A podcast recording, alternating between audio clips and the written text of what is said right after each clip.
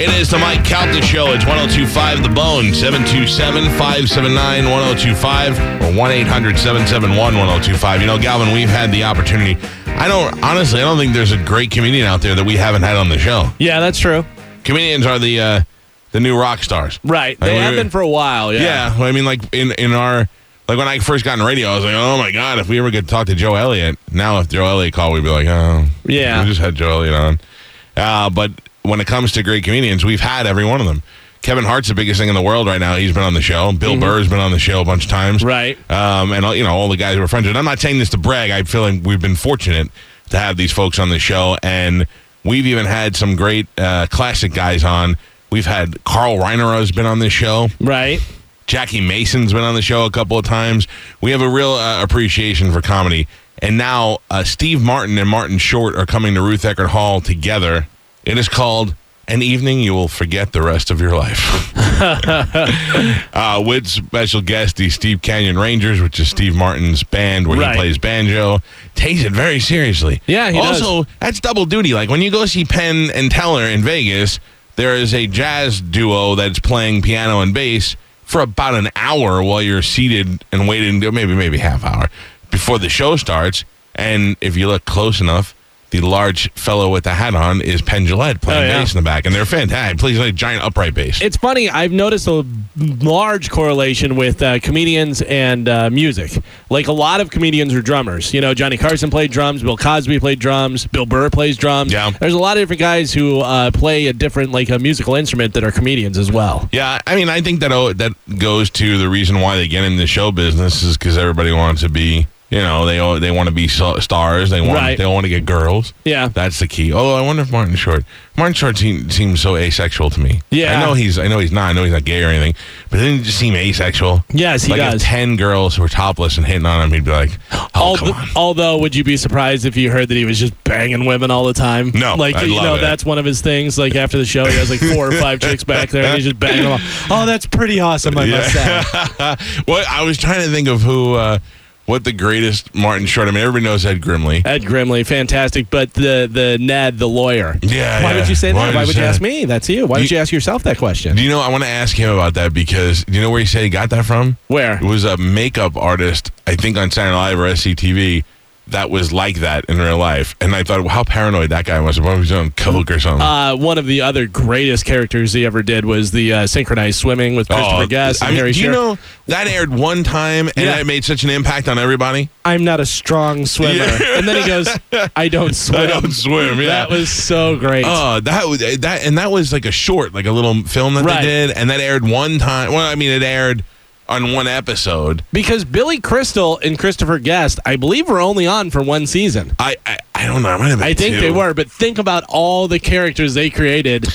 Do you remember the guys that would go? Um, they would go. They would like finish each other's sentence.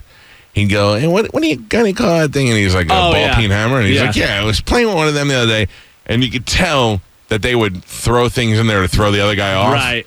It was great. Um, anyway, the Martin Short and Steve Martin are coming to town. We have the opportunity to have them on together. Let's go to the hotline and welcome Steve Martin and Martin Short. Gentlemen, how are you?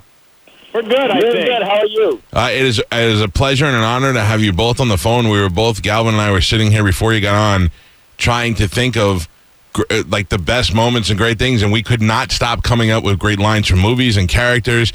How many uh, Martin Short? How many years were you on Saturday Night Live? Not many, right?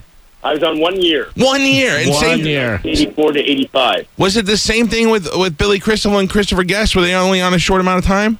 Yeah, it was at a time when, when Dick Ebersol, who was executive producer then, not Lauren, um, they were they were convinced the show wasn't going to be renewed, and so they had lost Eddie Murphy Yeah. and Joe Piscopo, and they thought it just needed. So they offered Billy and Christopher Guest and Harry Shearer and myself a one-year contract um, to just you know do it one year, and and and so yeah, it was just that was the only year, and then the next year Lauren came back. And that was You weird. know, you know what, Marty? I just want to jump in here and say, wow, you're being really funny right now. I was- yes, I don't I don't desperately need to prove myself to the world like some. Uh, Uh-huh. okay, go ahead.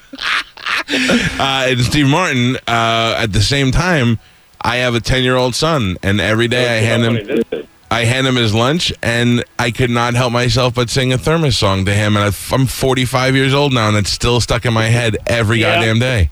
I I'll sing that occasionally too. I mean, I'm ashamed to say. I- I hadn't seen the jerk probably since the maybe one or two times in the 90s, but I Right. mean, it's still. And I and also, uh, as funny as you are, and as great of, of, of a comedic actor as you are, I, I was so I loved Parenthood so much as a kid, and I thought uh, if Oh, thanks. That was uh, really the work of Ron Howard and uh, the two writers, uh, Lowell Gans and Bob Lou Mandel. They just did a great job. Yeah. Their idea was to bring what it was really like to raise children to the screen rather than an idealized version. That is, and that's the thing. It- it- you know, you see all, see all these movies where families aren't re- like real families, and I wanted Gil to be my father, and I wish that. And then, and when Gil uh, comes up with the yippee yo yo, I mean, I still walk around saying that to my kids. I mean, these things will will be in our lives for forever. Hey, Marty, are you still walking Yeah. around your room with your headset? Yes, I am. Yeah, because we can hear like clothes being hung up, and drinks I know, I being just- put down. I just tied my tie. I'm going to the theater tonight. But I I know Listen, you tied your tie. I love- and that's exactly what we Listen. heard. listen, can I tell you something, Steve? I have seen, uh, for example, a film like Cheaper by the Dozen. I've seen over 500 times. I'm such a fan of it, and every time I see it, I always say the same thing to Steve. I say, you know, we could watch something else, Steve. Here's the thing. What, uh, what what is your favorite movie of Steve Martin's? Martin Short. Oh, let me answer for him. Um, I would say my favorite Steve Martin film is Roxanne. Yeah, I mean that I, that of course that was a classic. What about you, uh, Mr. How Steve about- Martin? How about the fun Marty and I had uh, working together on Follow the Bride one Yeah. and two? So much fun. All we did was laugh all day. It was so much Oh, fun. then there's another one called Three Amigos. Never Yeah. never heard of I it. like that one. Uh, three. I think of that one Yeah. as one amigo. Three Amigos is an absolute uh, classic movie, and I could tell you how great Father of the Bride was. Is that I mean, I was probably like 20 years old, and no guy wants to go see a movie called Father of the Bride. And I remember leaving there going, that movie was friggin' hilarious. That's good. I'm glad. Uh, the, re- the reason we have the opportunity to speak to these two gentlemen is because they will both be here in a show together. Uh, it is called An Evening You Will Forget. Uh, it is where you get to see Steve Martin and Martin Short, obviously two friends, guys who've worked together several times on stage together. And you, and uh, your band, uh, Steve Canyon uh, Ra- uh, Steve Canyon Rangers, opens plays with the uh, during the show. How does that work? No, no, it's with us. We there's no opening act. We start right off the top with us, and we incorporate uh, the Steep Canyon Rangers into the show. And Marty has a fantastic piano player, Jeff Babco, who plays on Jimmy Kimmel, and he's in the show. And it's a real show. It's a it's a real show. Do you know? It even last yes. Do do you know that uh, um, you- the influence, not the influence, but the uh, intimidation you have on other comedians, Steve Martin, Kevin Nealon is like so afraid when he comes on our show to talk to talk about you. Even Howard Stern, who's such an admirer and friend of yours, never wants to talk about like when you guys have personal moments together. And but Kevin Nealon has become quite the banjo player himself, huh? yes, he has. He's a very good banjo player. Very good. He, I think that's Yeah, their he's a good guitar player too. You may not know that. that's their way into you. Their way to get on your good Right. side now is to learn how to play the banjo. Yeah, Marty, are Ah, Boy, you that- putting on your coat now? No, I'm painting the room. I just wallpapered one wall and I'm painting the room. Do you, do you guys? Gee, what do I call banjo music? Uh, he calls it putting on your coat music. Do you uh, do you guys still play uh, the poker game together? No, Marty is. No, uh, I only did it once. I did it once and lost so much money. Steve said to me, you know, it was all billionaires playing and me. And Steve said, you know, you can, uh, the most anyone's ever lost is $800. And you could win $800, right? And then within three minutes, I was down $1,700. Holding. Oh, man. Uh, it was a nightmare. And I took it out of Steve. Remember that? Yeah, absolutely. I That was remember 1988. That was Yep. 1988. Uh, well, look, uh, obviously you guys are, are enjoying this being out there together. We look forward to having you come here. Two comedy legends on stage together, Martin Short and Steve Martin. It is happening uh, February 11th, 8 o'clock at Ruth Deckard Hall. And uh, we really appreciate you guys taking the time to, to make the phone call and be on the show. All Okay, Uh, thanks thank a you lot. very much. right, guys. eh? I hope, I, it, I hope you have a massive rating hit just having us on. I I'm would, sure. I would imagine it's Yes. happening as we speak. Yeah. okay. talk to you later. Thanks a lot. See you later. It was Martin Short's tie tying. Yes. That's the one thing that uh, that sucks about having big time celebrities on is you only get like five minutes with them. Right. And uh, but I, I, what do you think? They were obviously in two different places. Yeah. Do you think Steve Martin just sitting there in his underwear on the couch, and Martin Short's really walking around with a headset yeah, on? probably, probably actually getting ready to go do something. I got to tell you, so Martin Short, Ed Grimsley, who I would imitate constantly as a kid Yeah. for my mom, and would go for Halloween. I was probably four, five Halloweens. I was Ed Grimsley and would just do that, and just occasionally, just because I was feeling like it, I It's would. Ed dress Grimley before Grimley. everybody starts tweeting at Oh, you I and say telling you Grimsley. you're a moron. uh, there was a lawyer that I knew named Grimsley, Jim Grimsley. It's Roger Grimsley. uh, Grimsby. I Ed don't know. Grimley, and uh, would do that all the time. And his imitation of Jerry Lewis, yeah. I would do that all the time, and my mom would get mad at me because I'd be talking, and then I go, "Oh, Lajan," and do that, and she goes, "Stop doing that!" It would make her so mad. And I remember he did. Remember Jackie Rogers Jr. Oh, love Jackie Robinson. I don't even know what that was, Yeah. and it was funny to me. It was hilarious. I have no idea. It's ass- albino. I'm assuming it was some sort of uh, like cable access guy or some sort of uh, whether he was real or not or Do you know who um, Joe Franklin is? yes. How do you know? I know from Saturday Night Live, and then found out that he had a show Yes. in New York. Because um, Billy Crystal used to do Joe Franklin. Right. And I thought that was a made up character. I had no idea. Joe Franklin was a late night local talk show. He did a show a lot like maybe like Merv Griffin along those lines, but it was local to New York and he would interview local Broadway people and it wasn't like public access, it was just local.